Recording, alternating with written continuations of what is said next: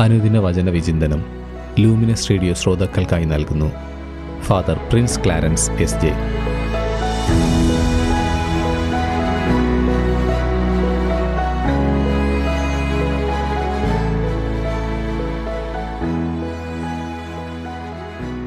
യേശുവിലേറ്റം സ്നേഹം നിറഞ്ഞ ലൂമിനസ് റേഡിയോയുടെ പ്രിയ ശ്രോതാക്കളെ ഈശോമിശിഹായിക്ക് സ്തുതിയായിരിക്കട്ടെ. തിരുസഭ മാതാവ് ഇന്ന് നമുക്കായി നൽകിയിരിക്കുന്ന തിരുവചന ഭാഗം വിശുദ്ധ ലൂക്ക എഴുതിയ സുവിശേഷം അധ്യായം പതിനെട്ട് വാക്യങ്ങൾ ഒൻപത് മുതൽ പതിനാല് വരെ.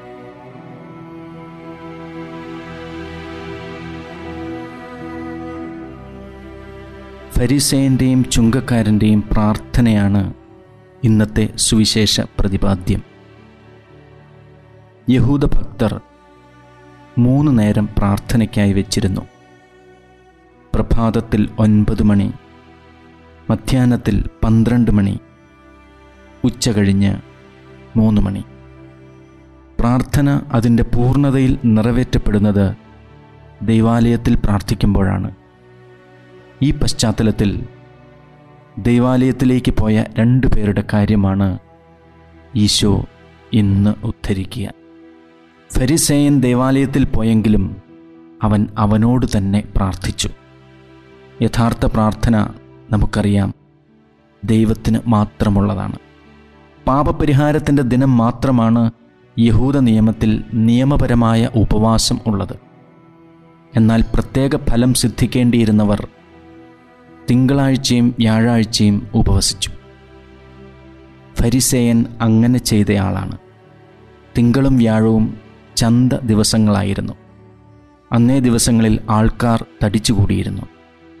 അന്ന് ഭക്തി പ്രകടനം നടത്തുമ്പോൾ ധാരാളം ആൾക്കാർ അത് കാണാൻ ഉണ്ടാകുമായിരുന്നു.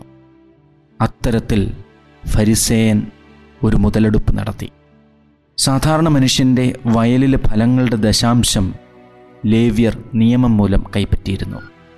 എന്നാൽ ഫരിസേയർ സാധാരണക്കാരനെ അനീതിപരമായി ഉപയോഗിച്ച് എല്ലാ വസ്തുവകകളിൽ നിന്നും ദശാംശം കൈപ്പറ്റി.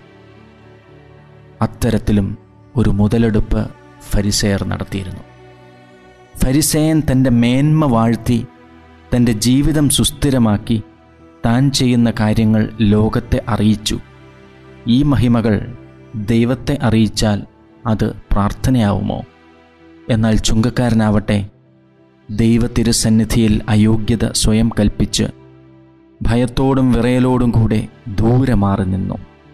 അതുതന്നെയല്ലേ ദൈവഭയം എന്ന പുണ്യം ഭക്തി എന്ന നിറവ് പാപിയായ എന്റെ മേൽ കരുണയാവണമേ എന്ന് അയാൾ പ്രാർത്ഥിച്ചു.